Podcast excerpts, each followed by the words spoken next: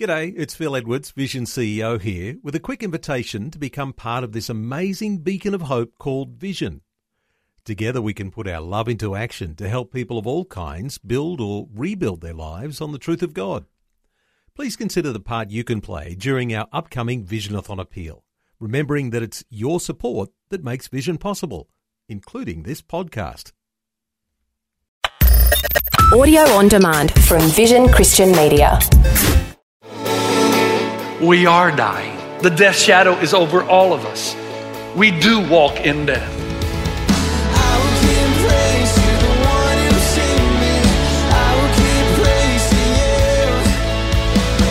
Hi, and welcome to Today with Jeff Vines. Today we continue living with Jesus in mind. We're being reminded living in this world means we are always overshadowed by death, the result of sin. Living with God means we are ultimately sustained by the light of the world. And I'm saying to you, the time's going to come when there's going to be nobody around to remember anything anybody did. And that's a very sad story, unless there is an ultimate light. One that never goes out, one that is everlasting, one that never fades.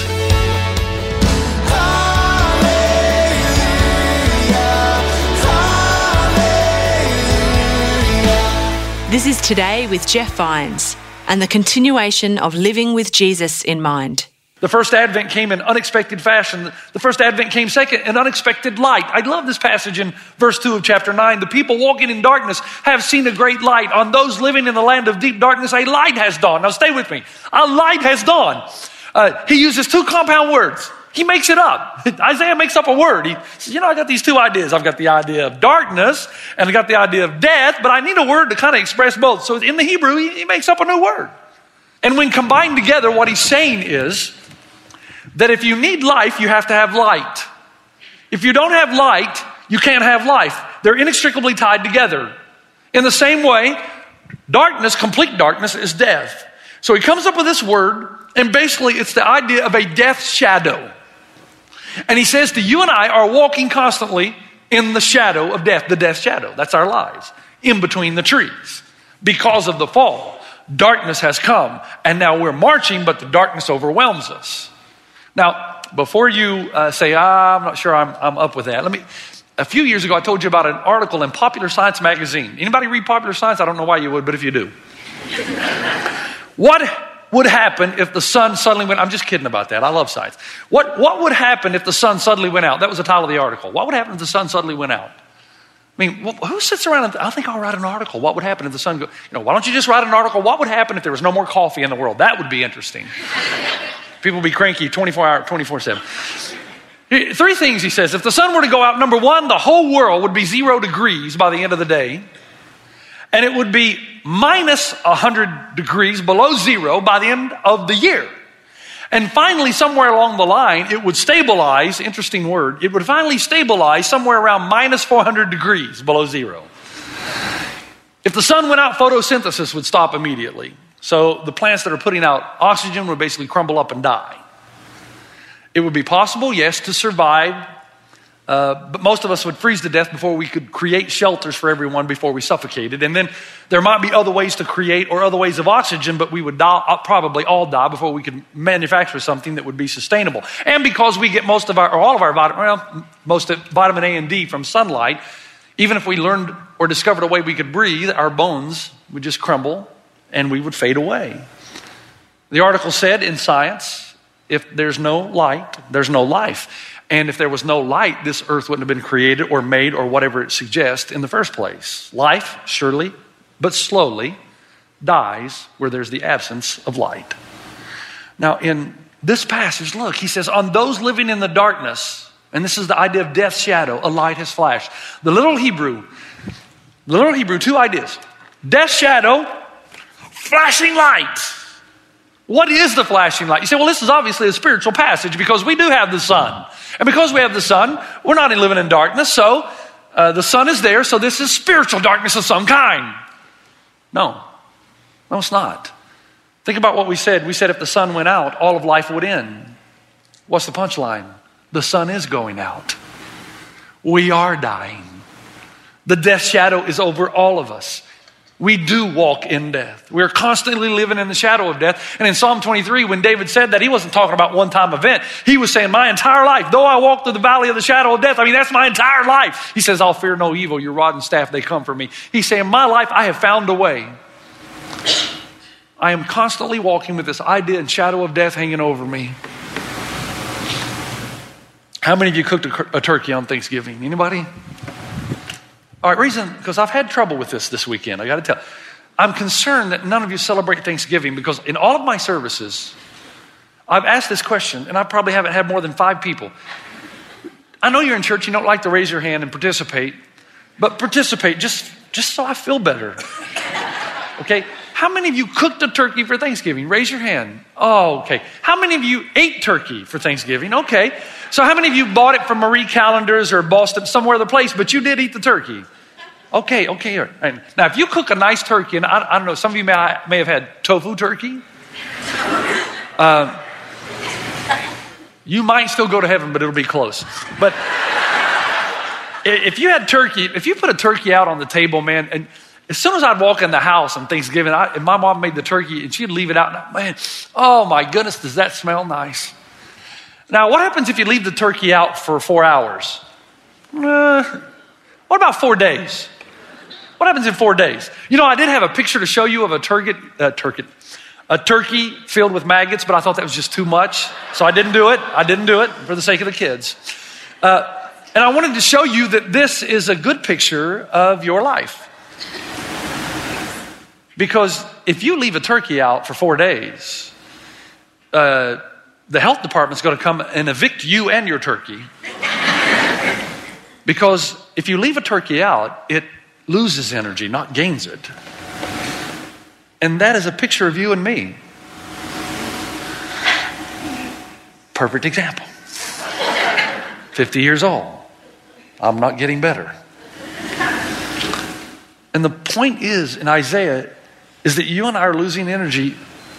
The death shadow hangs over us.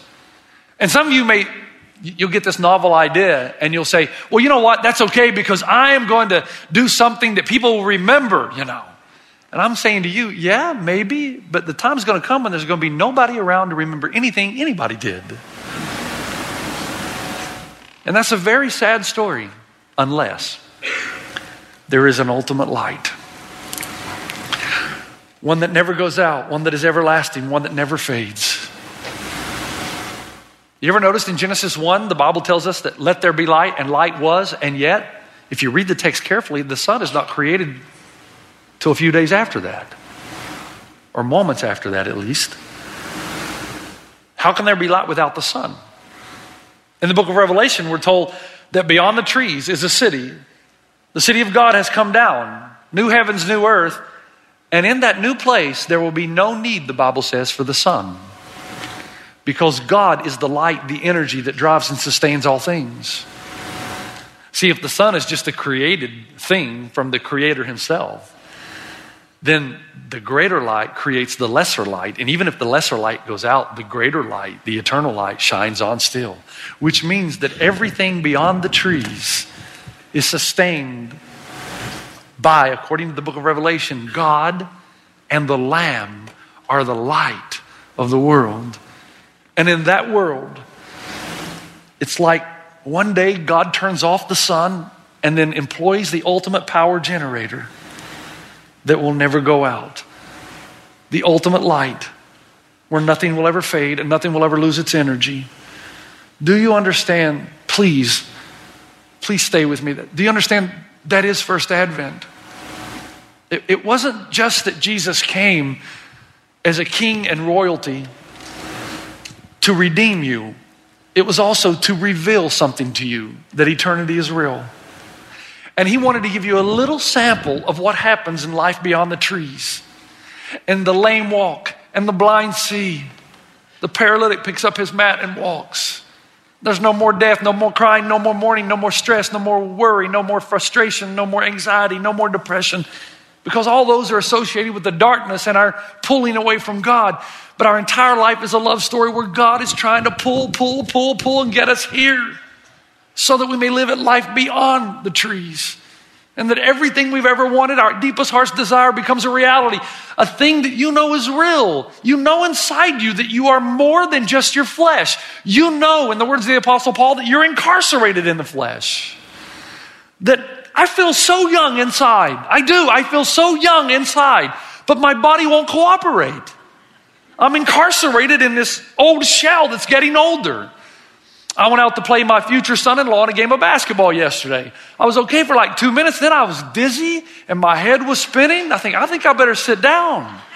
I'm incarcerated. In my mind, I was dunking 360s, everything, but the body won't cooperate. The, the, this is in decay, but I know that my soul is, you know down deep inside that something's going on. That the real you is not your body, thank God. The real you is inside that. It's incarcerated, it's trapped. And the Bible says that the Son of God came, Emmanuel, God with us, to show us that place beyond the trees is real. And you know it's real, man. You know it's real. And there the light will shine forever. This is Today with Jeff Vines, and Pastor Jeff's message is about the coming of the Son of God in our Advent series. Let's continue living with Jesus in mind. Now, stay with me.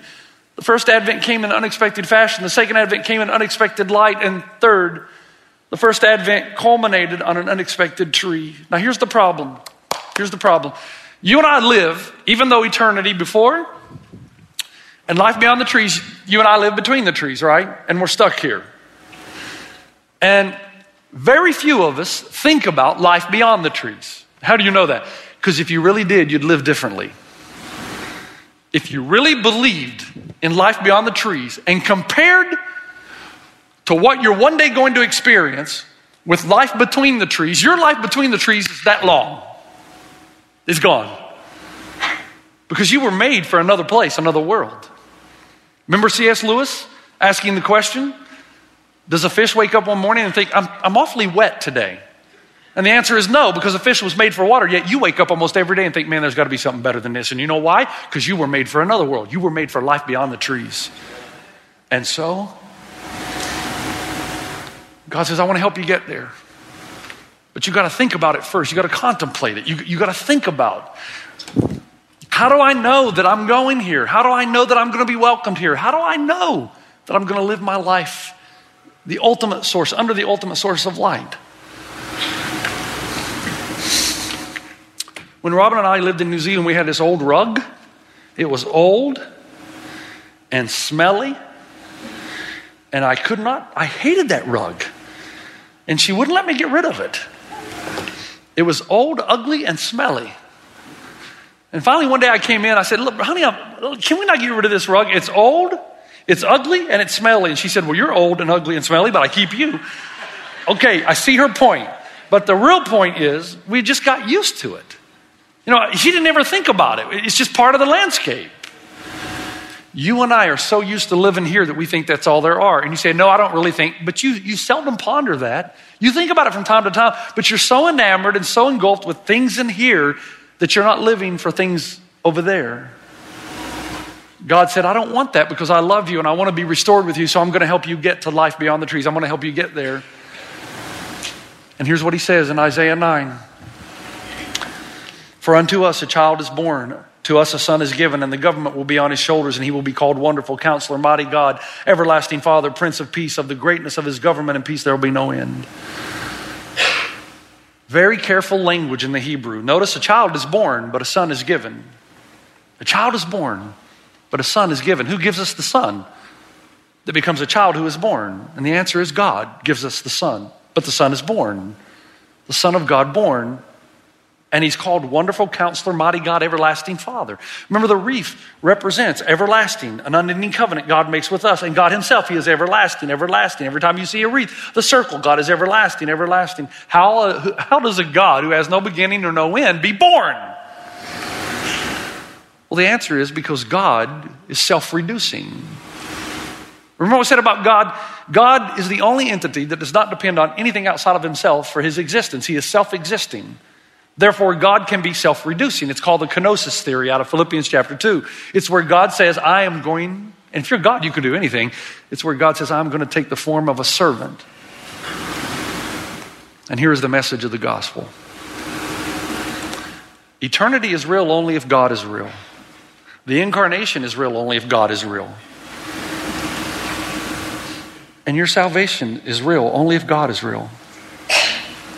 Because in Christ, God says, You are dying, the death shadow is covering you, and I want to help you get to everlasting life. And so, there is a third tree.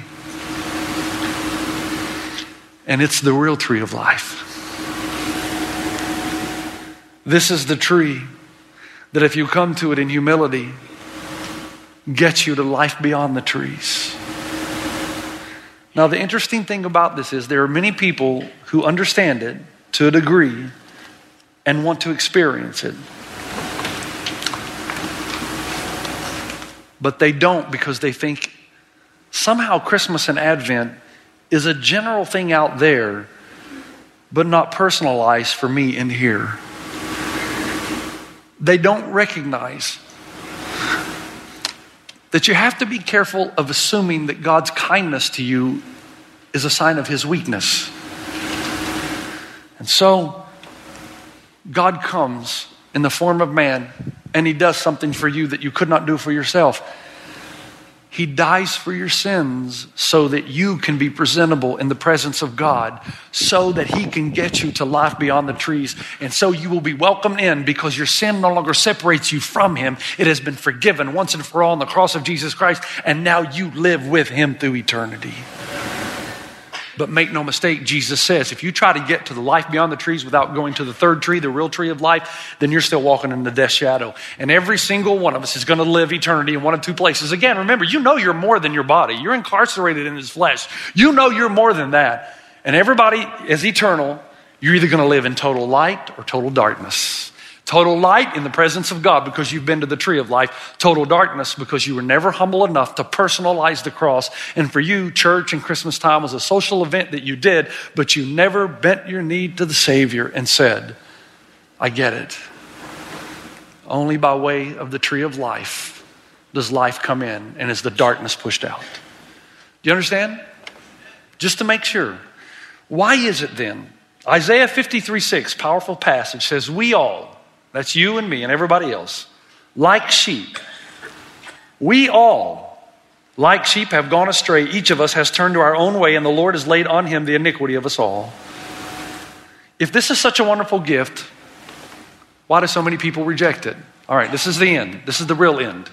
Do I have you? Secret to Advent. There are some gifts that you receive that are hard to receive. Like everybody knows by now that I gave my wife Nutrisystem for Christmas last year. Okay? Uh, I know it was a mistake. Uh, I really thought at the time I was doing the right thing. I really did. I'm going to stay with that story. I'm sticking to that story. Because if you know my wife, she, she weighs all of maybe 120 and she complains about her weight all the time. So I thought, man, I'm gonna, if I can be crass for a moment, I'm, I'm going to get her just to shut her up. Well, it didn't shut her up. She just changed topics. And that's how bad a husband that she has. And she told all her friends. So I made a mistake, but that is hard. I started thinking about it. If somebody this Christmas gets you a dieting book and you open it up, thanks. If somebody gets you a Dale Carnegie book, How to Win Friends and Influence People, thank you. I am fat and obnoxious, but thank you for the Christmas gifts. The problem is to receive those gifts, you have to admit something about yourself that you'd rather not admit. There has never been a gift offered that makes you swallow to the depths your pride and sense of self sufficiency than the gift that Jesus gives you at Christmas time. Because you're admitting that we are in such bad shape that God had to come to earth Himself to die for our sins so that we could be brought into the light. To receive this gift, you have to admit that you can never be good enough by whatever rituals you involve yourself in, whatever knowledge you gain to be received and accepted by God. And that is a hard gift for a lot of people to swallow. You have to admit that you're a sinner saved by grace and you give up control of your life and you hand it over to the Christ child who becomes a man and dies for your sins. The king comes in humility so that you and I can rise and descend in greatness. And the very first words out of Jesus' mouth on the Sermon on the Mount Blessed are the poor in spirit, for theirs is the kingdom of heaven. Jesus makes it clear you're not going to get to life beyond the trees if you don't go through the real tree of life. Because at the tree of life, a spiritual transaction takes place. You give Jesus your sin, he gives you his forgiveness. You give Jesus death to yourself, he gives you life for eternity. And that's what Advent is. The King has come, royalty has descended into greatness. He did not consider equality with God a thing to be grasped, but made himself a servant and served you. It's a love story. He gave himself for you so that he would not lose you and all who call on his name and humble themselves. Finally, this is, this is it. This is it. Sorry, I got to do this. What most of us do at Christmas time or at any other time of the year, we meander around the cross. Hey, cool cross. Cool cross. Yeah, Jesus died for my sin. Way to go, Jesus. Good job. And we walk around. Yeah, I think I'll go to church and sing a few carols. Yeah, cool, God, cool. No, no, no, no, no. The only act is when you're down like this and your head is bowed and you say, God, I can't do this. Would you do for me what I cannot do for myself? Would you forgive me of my sin through the tree of life so that I may live in eternity with you? When you do that, and then you stand up, you're going to live your life differently because now you know ultimately your life's about after the trees, not between the trees, and the way you spend your time and your resources and your thoughts, all of it. You're living for what one day you know is going to be a reality, and you and me together will be the light in this community, the light in the world, and no one will ever be the same after they've encountered us.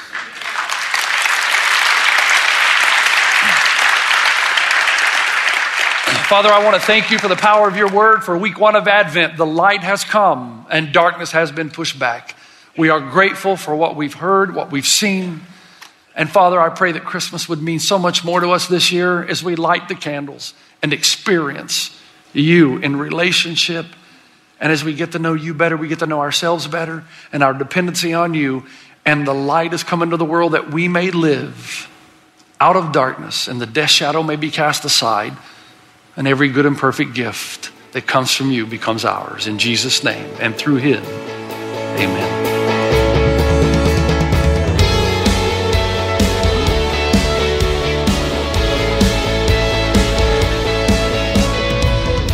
Thanks for joining us on Today with Jeff Vines. That's the end of Living with Jesus in Mind. Next time, we'll hear another message in our Advent series about waiting for the return of Jesus. To hear more from Pastor Jeff right now, just head to vision.org.au and search for Jeff Vines.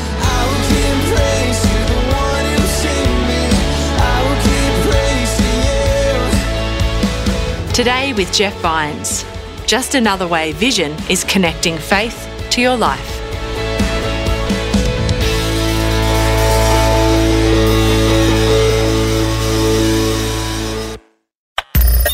Thanks for taking time to listen to this audio on demand from Vision Christian Media. To find out more about us, go to vision.org.au.